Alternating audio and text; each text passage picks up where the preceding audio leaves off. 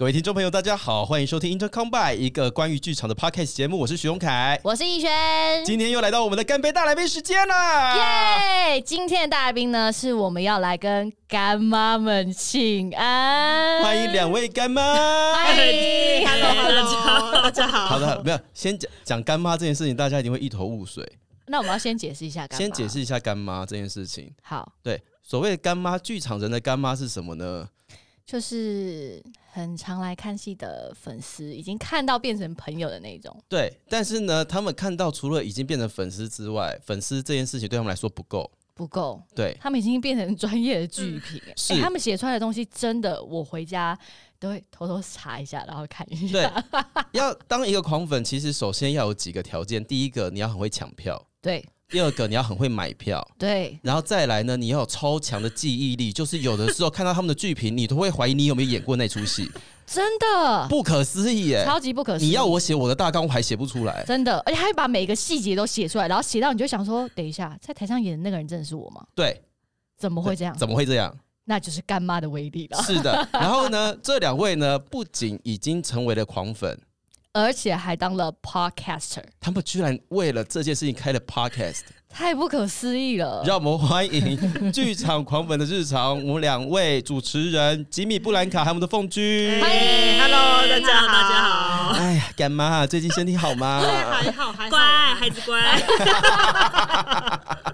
真的是干妈们驾到，真的是干妈驾到。那我们请两位干妈稍微自我介绍一下喽。嘿，大家好，我是剧场狂粉。好，我是吉米布兰卡，其实是一个剧场观众啦。欸，大家好，我是狂粉2号，对，之前一直被认为没有这号人物的凤君。什么叫做没有这号人物？他自己来解释一下。我会解释一下好了，因为那个布兰卡他在那个脸书上面 po 文的时候，他常常会写说我妹啊，但是他有另外一个模式叫做吉米，然后讲一句话，布兰卡讲一句话。所以有非常多的人认为那个我妹是虚构出来的，就是我其实个人其实可能住在就是精神病院啊，对，大家都以为那是他脑海中分裂出来的人格，就是可能吉米是姐姐，布兰卡是妹妹，或是吉米布兰卡是同一个人，对，然后或者是我跟我妹是分开的，对，那因为我去看戏的时候，其实我都是还蛮就是隐形人路线，对，那自从后来有几次就是一起去看戏的时候，旁边坐了谁，然后就那个布兰卡会帮我介绍一下，就说啊这是我妹，然后就大概有目前大概有两三个人说啊，你妹哦，你妹真的存在啊，真的哦，怎么会这样子啊？这个我倒没注意到，哎，干妈是。其实我看到凤君的名字是在艺穗节的看戏大队的评论里面看到的。哦，真的，对，凤君应该当了几届嘛，对不对？其实还好，其实应该是说就是从前年才当那个看戏大队，嗯，对，那因为之前就觉得说啊。看戏还要写，就是还要给分数，好像就是有点压力这样子。对，但是看布兰卡当姐，布兰卡就说来嘛来嘛，你来当看戏大队嘛，就是被他怂恿。我就说，欸，可是那星星很难给啊，如果真的看到很难看的戏怎么办？因为他太常在就是艺穗节那一段时间太常听我在 complain 了。哎呀，对，干妈不要这样啦。然后我就想说，那怎么办？如果是我的话，我会到底是要很认真呢，要讲实话呢，还是，就是？但他通常都讲实话。通常都讲实话，他通常讲真。我个人比较圆融一点点，他就是报喜不报忧嘛，大家都知道。对，然后后来就想说，好吧，那就报一次看看好了。嗯，对对对，还蛮好的。我觉得第一届还没踩什么雷，蛮开心的。嗯，那第二届就好，后来就蛮有乐趣的啦，就是有种抖 M 的心态。哎，太好了。好的，所以各位听众朋友，我们今天 Intercom Back 呢，要来从剧场狂粉、剧场观众的立场来跟大家聊聊剧场哦。对，哇，这是一个非常特别的角度。对，我其实知道吉米布兰卡这个名号，不是在脸书上，是在 PTT Drama 版。哦，真的哦，因为我没有在用 PTT， 我没有在用 PTT， 没有，因为我年纪比较大。我知道啊，你前辈啊。You shut up 。对，吉米布兰卡那个时候印象当中在 PTT 抓马版的时候就已经定期，因为他几乎每个礼拜都看戏，对，你就会知道有一个人居然比你身为一个剧场演员还要常进剧场，这件事情很可怕，怎么可以有人这个样子？你有病！然后他每一出都看，然后每一出的那个 PTT， 如果你有在用 PTT 的话，大概按下都要按个3-4遍，你才有办法把它看完。话很多，很长。哇塞！嘿，很长。但是呢，你会发现他写的东西，他真的都有看进去，看到的跟没看到的，喜欢的跟觉得没那么理想的，他都用非常有条理的文字告诉你。所以写着，渐渐的大家就知道有一个叫吉米布兰卡这个人。欸，我那时候也是第一次看文章的时候，发现他是非常有条理的把所有他看到的都写出来，是。然后你就会边看，你就会边点头，就说：“欸，对对。”哎，对，这我怎么没注意？哦，就这样看过去，有点像受到那个就是第二个导演笔记的感觉。我们就回去开始反思自己。有的时候要写企划书，很想要 quote 他的大纲来放进企划书里面，就写得太好了，直接 quote。写得真的很好，所以对吉米布兰卡，就对你来说，你是怎么样进来的？最早看戏，其实是因为大学的时候看戏。然后，但是那时候还在高雄，在高雄念大学。然后那时候最早看的作品是，那时候剧团没有多，看的是果陀的作品。对。然后那时候就看了一出，然后就觉得，哎，怎么蔡琴可以在舞台上，就是明明就是哭的，就是稀里哗啦的，但是她唱歌还可以唱到都还不走音。啊，什么情境夜上海？对，情境夜上海。对。然后节目单或什么票券我都还有留着，我是一个收集狂啦，就是票券跟节目单我都会收好，就收在我高雄的家里。然后那个时候看了就觉得非常的喜欢，然后陆陆续续就好像有演出我就会看，但主要是因为在之前因为我有学钢琴，所以可能那时候因为课不是老师都会放什么歌剧魅影啊，或者是放猫啊，或者是放什么的，所以就会有兴趣。然后一直到进了剧场，真的看了现场演出之后，就觉得哇哦，这是一个好神奇的世界啊！然后就陆陆续续看，后来是到研究所时期，我到台北念书，然后就变成是一个月会看一场。那个时候还是学生，一个月看一场。然后我那时候虽然念的是资讯管理所，但其实我在学校的那个艺文中心打工。所以很多人都说，其实你根本不是训练资讯管理所，你是训练艺文相关的研究所嘛，当志工之类的。然后我还因为在那个就是学校的艺文中心当志工，然后表现优异，所以那时候学校好像有一年是跟香港中文大学还是什么大学有那个交流合作，我是因为艺文中心志工的身份被丢出去交流的。而不是我自己本科系啊，真的、哦，对，已经双主修到那边去了，对，双主修到那边这样啊，双主修，这是双主修的感觉，对，所以是一个非常非常就是非常不务正业，一直到现在，就是我都说我在资讯业打工，然后6日看戏是正职，一直都是这样。谢谢，真的是。所以凤君在那个时候就知道那个吉米布兰卡一直在看戏了嘛？其实那时候就知道，而且我第一出戏其实也是果陀，然后那时候是。我觉得蛮妙是那时候他是在高雄看戏嘛，我是要上来台北实习，然后我第一出是那个跑路天使，而且我看的是是蔡琴，然后江美琪跟金燕玲老师的版本，就是第一版，对。然后那时候看就因为应该说我看电影的量，那时候看电影看蛮凶的。对，因为跑路，对，那因为跑路天使就是修女也疯狂，对，就说那我知道那个故事，那我就去看一下这样子，然后就觉得就音乐剧很厉害，那时候还没有完全就是说变成狂粉这样，那后来就上了台北，那因为布兰卡后来就是也是在北部工作，对，所以就后来慢慢他就是反正就是想拖个人，他就说我就是要拖个人跟我一起去看戏，对，所以我就被他拖进剧场，后来就觉得好像从就是变成一种习惯，习惯之后会变自然，自然之后就会好像又变就是。又会慢慢喜欢上剧场，不过我可以讲，就是有被punch到的那一出戏是绿光的人鼠之间啊，对，他好像很常讲，他每次在讲例子的时候都会讲这一个，对，就是那一场我看完之后，因为就是那次是我第一次看舞台剧看到哭，对，然后因为我知道它是外国的文本，对，那因为我看戏之前啊，就是我是会认真去翻原著的人，然后再去看。会先看原著再去看戏，对，就是我会先了解原著。要当狂粉，第一个条件要先回家看原著。好，大家笔记起来好吗？莎士比亚全套买一下。就是会先知道故事情节、人物啊什么的，然后我才去做对照。对，那甚至于有些戏剧它会是已经有过电影了，对，那有电影看很多，所以后来就发现说，就是之前电影有演过。嗯，然后我甚至就是还会再去翻一下之前电影是谁演的，嗯，对，然后后来就去做对照。那人鼠之间就是第一个被punch到的地方嘛，然后后来就陆陆续续都有追绿光的世界剧场系列，嗯，对，世界剧场大概几乎都有追到，嗯，对，然后再慢慢跨足到就是戏剧嘛，然后再就是音乐剧，就当然也有，然后。舞蹈我看的比较少一点点，嗯，对，那到现在就是很多元，什么沉浸式什么什么之类的都会看，对，都会看，对。后来就我觉得是从习惯开始啊，哦，对，就不晓得为什么突然就哦，还有一个就是因为我曾经有一段时间在竹科工作，嗯，对，啊，那时候我对，然后那时候我住台北，嗯，所以他每一周上来看戏的时候，一定要借住在我那边，嗯，然后我还要去那个火车站载他。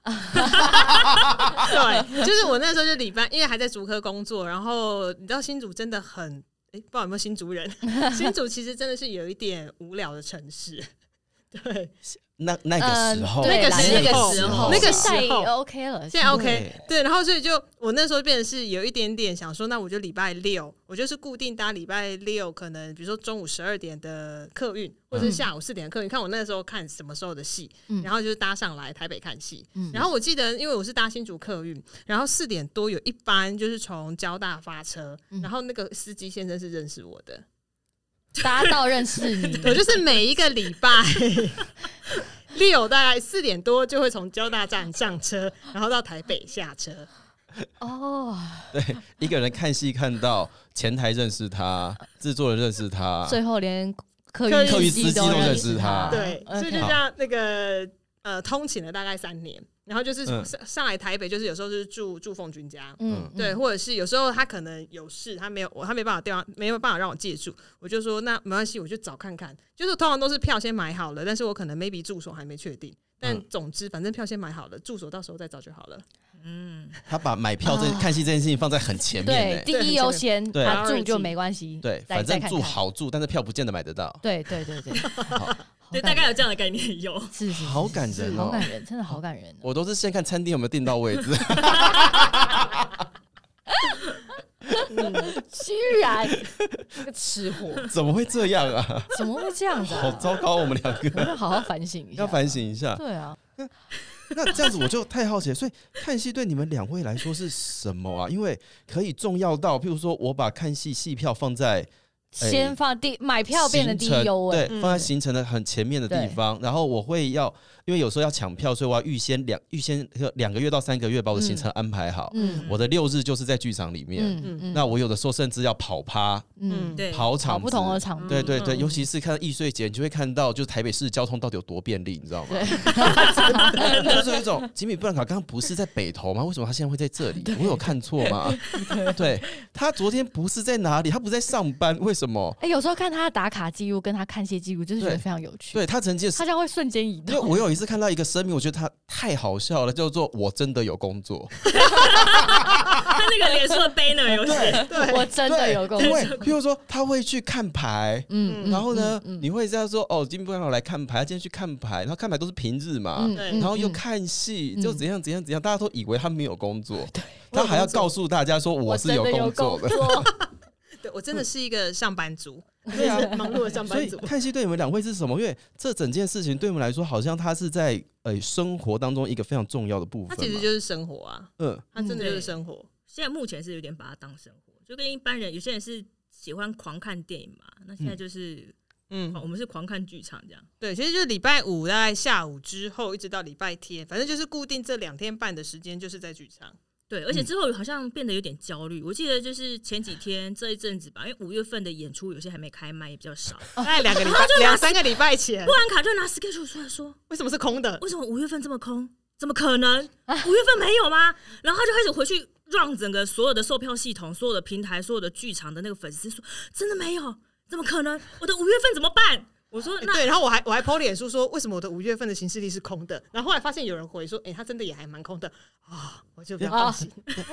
我的5月份怎么办？什么意思啊？什么意思？什么叫怎么办？就是我的5月份的没有戏，对，怎么会这么的空？就是照理说应该每个礼拜都会有东西要进去啊，对。但我的5月份想说，怎么好像只有几格？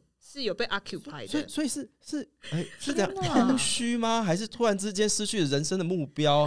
都有。他在看 Google Calendar 的时候，他会希望上面是满的。对对，至少没有的话，他至少会写那天中午12点抢票，然后他就会送 Google Calendar 的邀请函给我，说要抢票。嗯。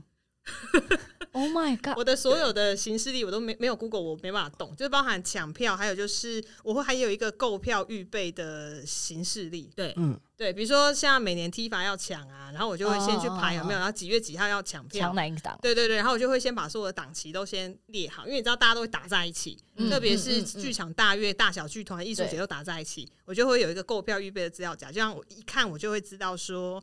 哦 ，OK， 这个礼拜有这3档演出，那我要怎么排会比较顺？就是可以达到最大值。对，购票预备资料夹，就是购票预备的 calendar，、哦、对，它还有个专门的 calendar for 抢票，真的耶！而且它的概念就跟我们进剧场是一样的，好可怕、啊，好厉害！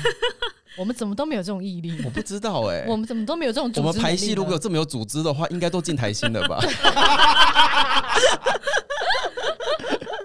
怎么会这样啊？怎么那么厉害啊？而且他排 schedule 之前，他会找我讨论的原因是，有时候他那个戏真的会冲撞到，嗯，那但是有时候，比如说演后座谈就只有某一天有，嗯，那我们两个的戏还要错开，想说，那我就说好，那不然我看这一场，那我去听这场演后座谈，那布兰卡你去看另外一场的演后座谈，我们回来再交换意见，嘿，对。就是让我们两个人都知道演后座谈有什么，是这个已经是一个专门的学术等级在探讨这件事情了。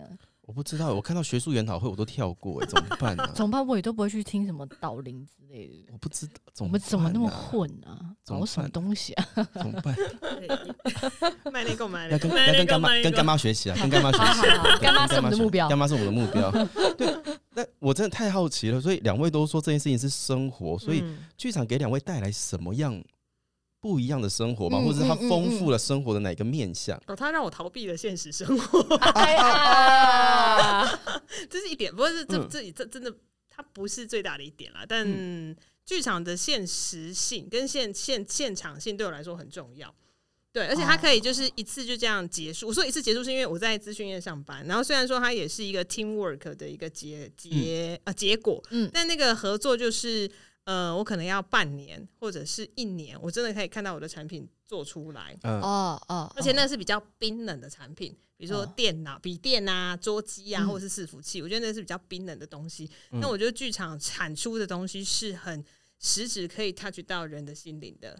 对，我觉得那个是比较有意义的。我必须说，我自己这样觉得啦。哦天哪，它是有意义的。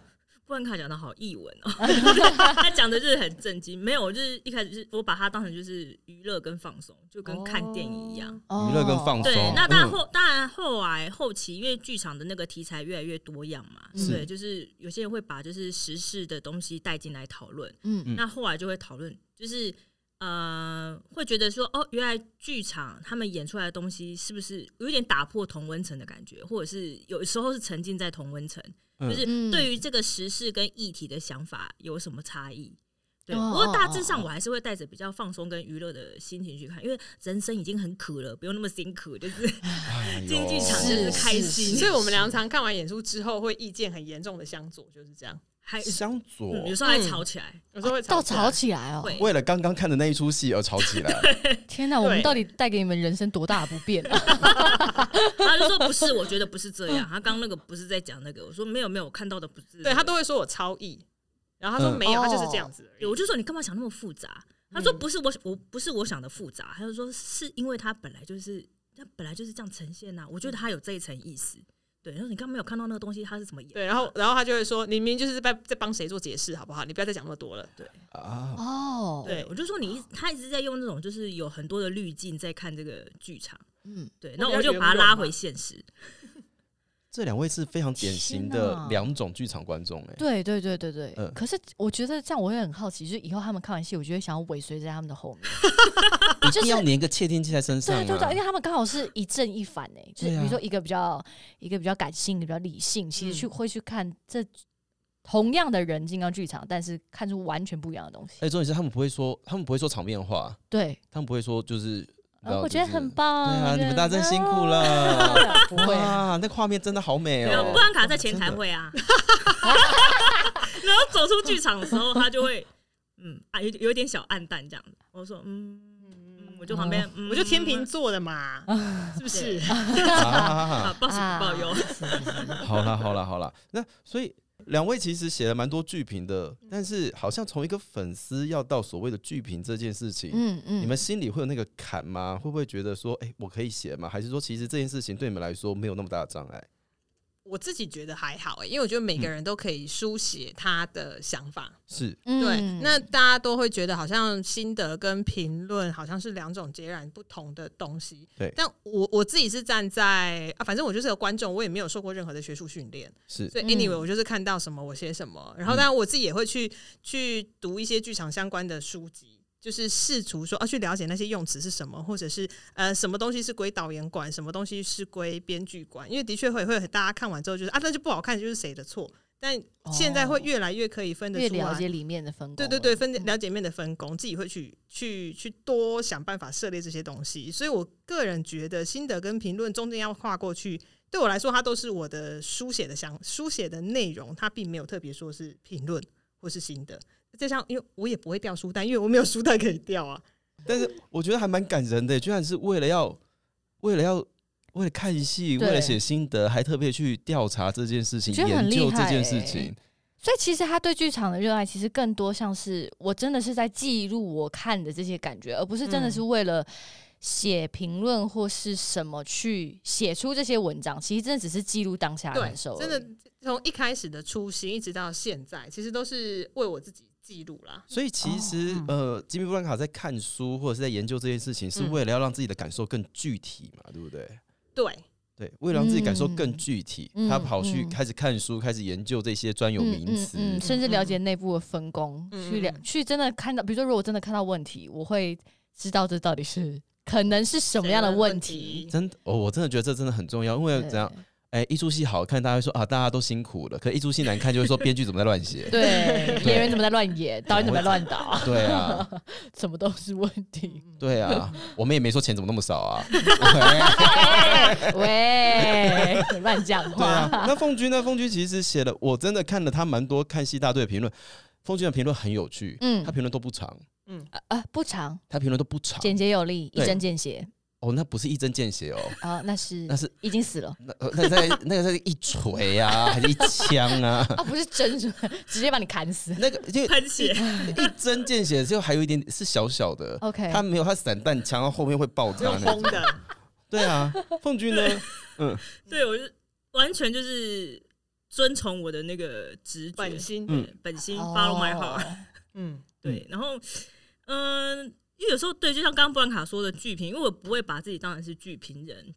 那因为看了那么多次，虽然说之前不是看戏大队，但是艺穗节每一届我其实都会去有去看戏嘛，然后也会看其他人的评论，然后都觉得大家真的是抱持着比如说爸爸妈妈还是姨母的心态，就想说就是小朋友很辛苦啦，不要那么苛刻啊，什么之类的，对。然后我就有说我不要，直接说不要。对，就第一次当看戏大队的时候，我就跟布兰卡说我不要，就是说我要当一个就是很诚实的观众。对。然后布兰卡说好，那就是大家都不诚实，那就你来吧。艺穗节看戏大队有不诚实的吗？应该说大家比较委婉。写一些诗啊，或是比较中庸一点这样，然后给星星也给的比较客气，对，客气。对。他曾经问过我说，为什么艺穗节没有0颗星可以给？因为他有演完啊，他有演完，对，他有演完。就是以后可以看到演完的分，先给他1颗星，对，这样子。就是有点墨水分这样子，墨水分啊，对，因为他有时候看完，他会觉得就是第一个演出，我们都可以接受演出不好看，但我们不接受演出不认真，这两件事情可以很明显的看出来嘛，对，其实是的，因为你要表达情感给别人，那个东西很直接嘛，有没有认真其实看得出来，对，但就有碰过就是很嬉闹，他是抱持着嬉闹的心态去演那出戏，嬉闹。对，他就是觉得反正这个因为艺穗节的场地是免费的，他就想说反正我就是免费，然后我就真的把它当成是我随手的练习场，大家来玩一下这样子的概念。他给你这样子的感受，哦、对，从头到尾就是给我这样的感觉。嗯，所以他回来超生气，然后就说为什么没有0颗星可以？没有，那时候还不是这样讲说，所以我那时候开头就写啊，如果有副科星的话，我会给副科，直接到副科，还不是0颗，是直接到副科。对，但是因为易碎姐她真的就是你点她没有0颗、嗯、或一定要给半颗嘛，嗯嗯，对。那、嗯、但是我因为我实在太生气，我就觉得你怎么可以这样子？戏剧是有很多人在辛苦做的事情，怎么可以用这种就是很随便的态度去做、嗯嗯、所以我在文章中一开始开头就讲说，如果有副科星的话，我就会给副科星、嗯、然后我本来想说他会不会就是因此而上黑特，就没有欸。对啊，没有欸、嗯、然后、哦、你是有期待这件事吗？因为不是大家都把上黑特当成是一个荣耀的里程碑吗？哎、欸，里程碑，对对对，就是、是，对啊，因为上黑特表示有人关注你啊、哦、我说对剧团来说也是嘛，就是有关注度跟讨论度啊，面形象，对，另外一种思考逻辑，对、欸、对、嗯，心情会不太好受，对，嗯，对，對，但就如果换一个这样的想法，可能我们会好受一点，至少有人关注。可能那一届上黑特的易碎上黑特的不是剧评吧、欸，不是看戏大队，好像不是，因为我印象当中每一年上黑特的族群不太一样、哦、对对对对，有一年黑大汉西大队，黑的原因是因为说你为什么要说这出戏很好看啊，我去看超难看的。你说两个看戏大队然后在黑特上面吵架的感觉？不是就是有普通观众说、嗯、我因为看了你说很好看，我去看超难看的、欸、投资理财有赚，对啊，有赚有赔，对啊，你怎么会说这家卤肉饭很好吃，我吃超难吃呢、欸？哎呦，看戏本来就很主观嘛，对啊，我喜欢你又不一定喜欢，对，但是他上黑特、嗯、看戏大队看到上黑特，好啦，这也是他的荣耀啦，到底干他什么事？人生里程碑。然后还有以前还有什么前台经理上黑特吗？哦，有，蛮多的，也是蛮莫名其妙的，嗯嗯嗯，好特别、哦。对，然后我就说很期待，就是因为看戏大队会把 mail 就是公开给那个官方，嗯，然后我就想，那时候我一直在想说，哎、欸，我这样写会不会收到信？会不会收到团队的信来骂、嗯嗯嗯嗯嗯嗯？或者是说我那时候还很期待闭幕的时候，会不会有人来跟我对峙什么的？嗯，就我都。好和平哦，好和平、哦。应该换个角度想好了，我们其实都观众其实都会很希望可以跟表演者交流，嗯、就是想想，就是那是不是我哪边思考的逻辑或是思路错了，然后你可能没有要这样表达，嗯、对，所以像我们都会习惯就是提供相关的 email 给就是易碎节的官方。然后团队就会收到，所以如果团队看到这则评论，会觉得哎、欸、哪边怪怪的，他是可以联络看戏大队的、嗯，但我们都没有收到。太难了啦，对，太难了。所以以剧团的立场来说，其实不太会记性，对不对？以剧团的立场来说，就是压给，就是譬如说，有的时候我们都会说啊，他误解我的意思了，嗯，但是这个误解对我来讲，这个误解一定是我有哪个地方哪个环节。表现出这样错误的讯息，对，我给出了错误的讯息，让别人误读了。那这件事情他看到，就像凤君之前我听他的 podcast 节目，他会说，就是你看到了就是看到了。对，那在看到那个当下，我得到了这个东西，它对我来说就是回馈。所以一个稍微理性一点点的创作者，应该要把这个回馈当作是哦，那我这样子的说话逻辑，其实会让别人有这样子的解读。对对。那在这个双向的沟通，就代表中间出现了一些障碍，我应该把这个障碍去除，而不是去骂别人说你怎么看不懂。对，好像。会这样子，就比如说我们看到一些剧评或心得、嗯，然后好像跟我们的想法有出入的时候，我们通常会先反过来去思考，是我们在哪一个环节做了错误的选择，导致错误的感受。哦、好像会这样、嗯。是，而且有的时候我们也要去分辨说，今天我看到这篇所谓的评论或者是心得，它有没有带着某一种情绪在？对，如果他今天带着某一种情绪在，譬如说一开始他就会说我真的不喜欢这个议题，那接下来你就知道下面没什么好话了。嗯，因为他就是不喜欢这个议题，对，或者是说我这个音乐真的不合我的胃口，好，那就是不合你的胃口，那就不是表演的问题。那如果他后面再骂表演的问题的话，我就会想尽办法把那个东西打折扣。哦，你就自己在看的时候，你就会稍微。不然要怎么活下去呢？对啦，我们的人生一直被拒绝了，不然要怎么活下去？真的很难、啊。对，譬如说，我那个时候看到说，他们2位说《加深2》真的有点长。加深2真的有点长吗？很长啊，我都尿2次，真的好长，对，真的好长。好，那所以我就花了蛮长的时间在思考，到底长的感觉在哪边？然后呢，因为他们说很长的关系，因为他们2位是再怎么光怪陆离的场地都去看过的地方，嗯，还是觉得你很长，那你就真的太长，我还是在一个有屋顶、有冷气、有空调、有厕所、干干净净的地方演出，都还嫌长的话，那代表真的长，嗯嗯。所以呢，我因为这件事情而开始去梳理我整个戏剧的结构，嗯，然后才发现说啊，我这边聊太多，那边其实不用，我这边再砍精简一点的，他们其实看得懂，然后啊，这边好像回忆太久了，我必须要拉回现实一点点，这样子安排或许会比较好，嗯，就因为这样子我删掉4页，恭喜王艺轩，你不用背那么多台词。耶、yeah, ，我可以少尿一次尿。耶、yeah ，好感动哦，因为自己的好感动，自己写的心得好像就有帮上忙的感觉。其实是有的，因为我觉得，有没有就像有没有用心做戏，观众看得出来。你有没有用心去讲你心里面的想法跟感受？创作者其实是看得出来的。我觉得这是互相的，真的是互相的。对对 对，这是互相的，所以我觉得。对啊，哎、欸，谢谢两位干妈。哦、对，真的是。我最佩服这两位的事情呢，其实去年有一个事件对我来说，我非常非常的觉得感动。嗯，哎、欸，不晓得大家有听众朋友或者观众朋友有没有意识到，去年的台北艺穗节没有开所谓的劫后余生这个活动啊，劫后重生啊，劫后重生这个活动。艺穗节很有趣，他们会在艺术节结束之后没多久，会马上办一个劫后重生。嗯，这个劫后重生就是说，大家今天来这边打开天窗说亮话吧，来，你为什么讨厌我的戏？哦，直接跟看戏大队、啊欸、你为什么会做这样子的戏啊？哦、对，就是大家双向有互动，因为看戏大队通常来说写的实话太写实了，对。然后呢，可是艺穗节基本上是一个鼓励创作的平台，那你鼓励创作，你又公开了这些评论给大家看，那我们要怎么样去把双方的误解或者是沟通这件事情有一个良善的做法？对，所以那个时候就开了这件事情。但去年因为种种原因，劫后重生这个活动并没有在官方被打开。好可惜哦。没有办对，然后呢，我们家吉米布兰卡居然自己办了这件事情。对，我办了一个网络版 ，online 版 ，online 版自己召集吗？对。Oh my god！ 对，他直接去联络主办单位，跟主办单位要了所有演出单位的 email，然后呢，用官方的名义，就是说啊，吉米布兰卡私人要办这件事情，希望大家一起来参与。所以呢，他就召集了所有人，定好了时间，然后今天我们大家就来线上开这样子的一个会。好酷哦，很酷。他是就是你想一想这件事情，对我来说，我其实觉得有点汗颜。因为他。怎么做的人不是你？不是，居然是一个观众来做这样子的事。讲居然是好像我们有在贬低观众的意思，但其实没有，因为观众基本上是一个来享受这件事情的人。是，对，他是花钱来享受，他严格说一下他是消费者。对啊，可是当一个消费者已经做到这样子的地步的时候，你当下会有一种哇天哪！